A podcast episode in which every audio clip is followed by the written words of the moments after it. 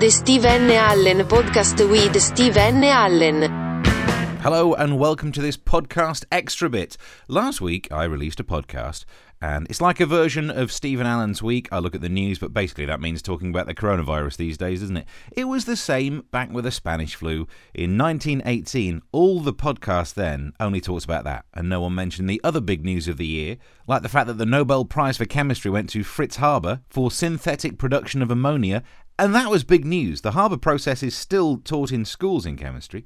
Uh, the Nobel Prize for Physics in that year went to Max Planck for discoveries in connections with quantum theory.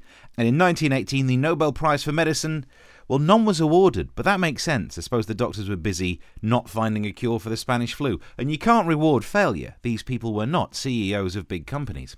Anyway, the point is, in the podcast, we had me doing some jokes about the news, then the guest of the week, Johnny Gould. I edited his chat down because I thought podcasts should be about 20 minutes. I don't know why, it's not like people are busy these days. But here in the podcast extra special feature, I thought we'd play the full chat with Johnny Gould. We talk homeschooling, the impact that the lockdown can have on future generations, and some stuff about social distancing too. Enjoy! The Steve N Allen Podcast.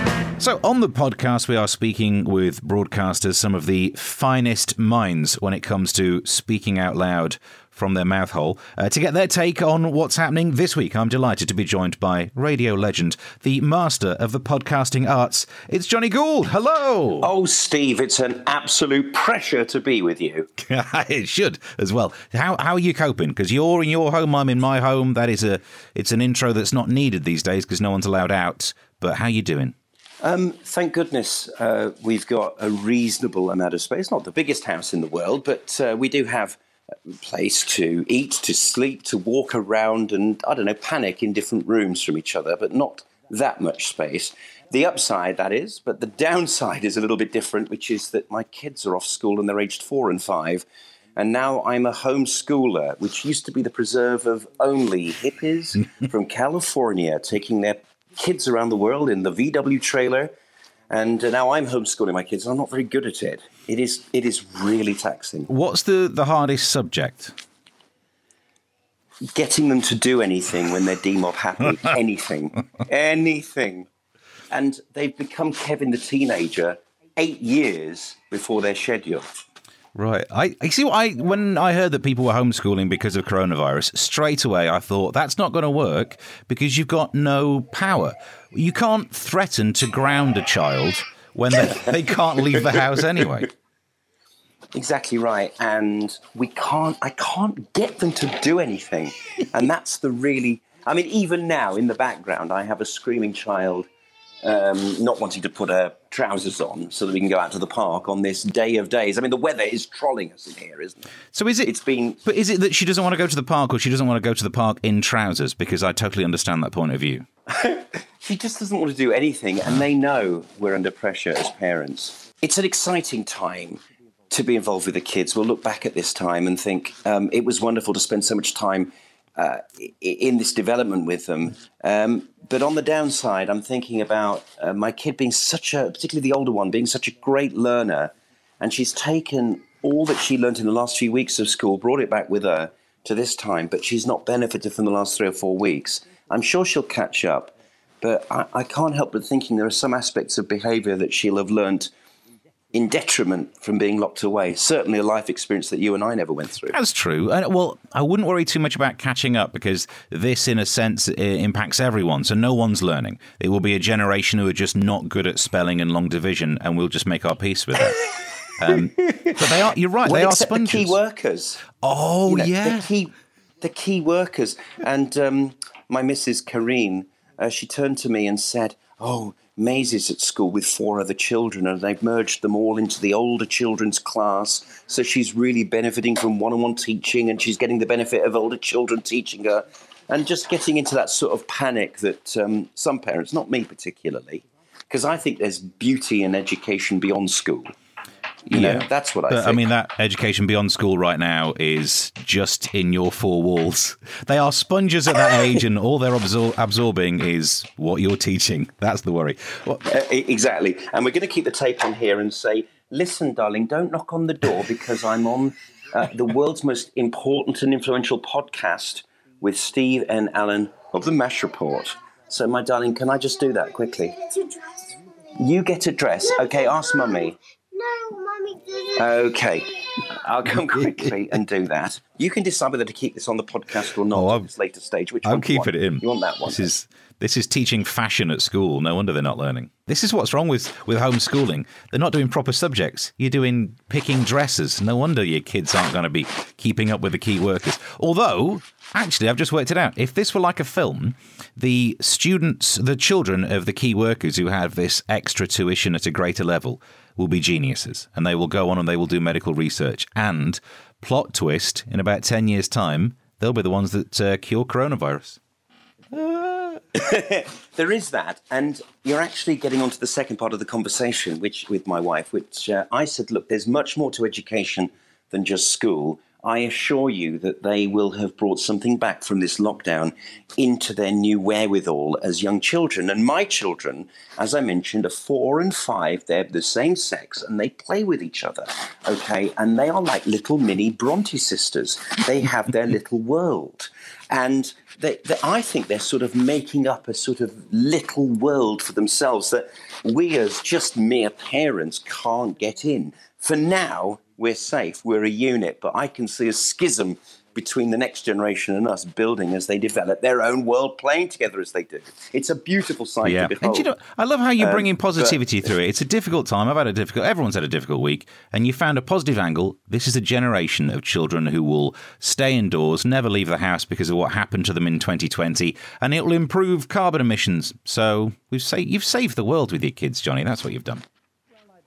Well, I'd like to think that I've put a little bit back into society with big society, as old Cameron used to say. Uh, but but um, in our day at school, I'm, I think I'm a little bit older than you, Steve. We had uh, we had a lockdown of school for a sort of three or four days when the oil wouldn't arrive uh, in the school, and um, we were sort of knocked off school for a bit, and that was a bit exciting. And it was during the winter, so everyone went sledging in the park where there were hills. But there was nothing, nothing like this, nothing week after week after Yeah. week. Now, I should explain on Um, and that think- point um, because I know I I'm from work. We're both from working class backgrounds. There'll be some middle class people listening to this who think, "What? Just because the balsamic doesn't arrive, they just they don't have any any extra virgin? Couldn't they just use normal virgin? Um, it was a different oil you're talking about. Yeah. Yeah, it was. Um, it was a 20W50, or as we called it in Birmingham, UB UB40. So yeah, I suppose like, everyone's got weird things from their childhood. Maybe maybe you're right to not worry that this will actually be an, an enriching experience in a different way. And who's to judge what's right and wrong? I'm not worried because I was not very good at school and I left grammar school age 16 uh, and went to a sort of A level um, college where I struggled just above the relegation zone, uh, finished, finished third bottom uh, i- i- on the last day of June and ended up uh, working pretty soon after. Um, so actually, that was a very, very interesting moment because 1983, we were in the depths of probably the worst recession that the Midlands could have ever gone through because the factories were closing down forever. And I remember our careers teacher at school, who was also the French teacher, because careers didn't really mean very much at that time. He said, You're going to have to pass your exams because there are only 21 jobs in Birmingham through the whole city. And you're going to have to get your A levels and get an education, he said. And by 1985, two years later, after college, where I did politics and economics, and as I say, I got a D and a, an O, I think, in my A levels. a useful O level, another one, very useful, thank you. Um, but by that time, um, it had all turned around, and there was a sort of the start of a bit of a boom going on, wasn't there, in the sort of latter Thatcher years?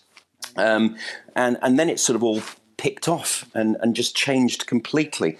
So um, it's not changed this time. We are facing an economic downturn of depression Yeah. levels, but I am optimistic that things will turn around very, very fast because I think there's a collective will uh, to save the world, as Gordon Brown said. And the other thing I love when people talk about, they find the things in history to relate it to. So it could be for America as bad as the Great Depression. They talk about the biggest um, uh, drop in share prices since the 80s. Well, do you know what? We survived as a world the, the 30s, the 40s, all the way up. So we even survived what happened in the 80s. So it doesn't, in a sense, doesn't matter how bad it's going to be, we'll definitely survive it. You know what? There have been downturns of a hysterical level in my work career almost from the start uh, that my parents didn't quite have. They had sort of oil embargoes in the 1970s and they had massive inflation. But what we had were huge, as you say, um, recessions in the 1980s where the stock market crashed and then that the property bubble crashed in the sort of late uh, 80s, early 90s. Uh, the Gulf Wars actually changed things. 9 11 uh, damaged things too. Um, and then, sort of, we go forward to the credit crunch in 2008, which we are still living, Steve, I think, with the consequences of that the corporatization of society, the fact that the small business person can't sort of compete with the big guys because they're too big. And just who knows what this coronavirus will bring. I think rather than corporatization, of society, we're going to start seeing nationalization of it.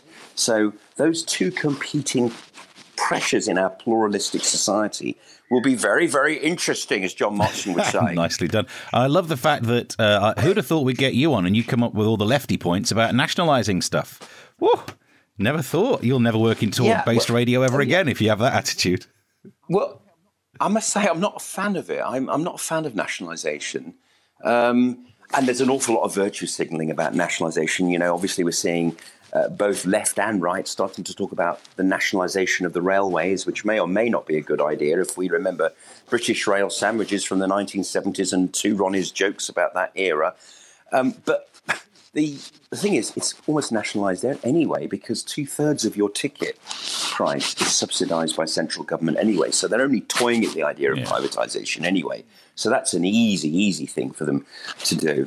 Uh, but yeah, you know, we there's this there's kind of been too much globalization and too much nationalization, and I think we should try and get back to our nation of shopkeeperism that Napoleon so so, yeah. so, so, so, so and the problem with that is you're only allowed three people in a shop at any one time. It's been bizarre. It's like when I used to be at school and they had signs up saying only two school kids in, and then you become a grown adult and you think, what's one of the one of the benefits of paying tax and being near a death is that I can go in a shop no matter how many people are in. Turns out, no. Same rules as I grew up with. Not anymore. And by the way, uh, in the park where they're now drawing very helpful temporary yellow bits of paint on the line showing you what two mm. meters is. Um, keep your distance two meters. Uh, at my local park, I'm pretty sure that's one meter. Uh, and that, that's why all the coppers are running around because uh, you know they've been doing their own measurements based upon this very clumsy bit of I yellow. You're setting paint. yourself up for one of those "all right, ladies" type jokes. Like if that's two meters, right? All right. I'll, li- I'll leave you to do that's that. what I'm here for, uh, Johnny. I'll, I'll, be I'll be your Syd Little. oh, bless. Oh, and then you've touched another emotional oh. one. But look, we're, we're out of time, and I know you've got to go and um, I, I imagine you've got double maths to teach in the afternoon, so that'll be tricky. I really don't. Please, please, please keep me on. Please keep me on the podcast. I'm here for about another, um, I don't know, yeah, weeks. enjoy every moment of it. If you need help with long division, don't ask me. Um, oh, and meanwhile, oh we say thank you very much for that. It's been a pleasure speaking with you and speaking to another human, which is rare these days. A broadcaster, legend of the airwaves, uh, Johnny Gould. It's been my absolute pleasure, Stephen. I hope to see you in the flesh very Imagine soon. Imagine that, seeing. Those were the days. Oh, touching. The Stephen Allen Podcast. And that was the full conversation I had with guest of the week, Johnny Gould. If you missed the main podcast, go back and listen because I talked about a lady's arse with Prince William. I really did. You should definitely hear it. So have a look on somenews.co.uk or tweet me at Mr. Stephen Allen and I will furnish you with all kind of links. The next episode will be out by the end of the week. Till then, bye. The Steve N Allen Podcast with Steve N Allen.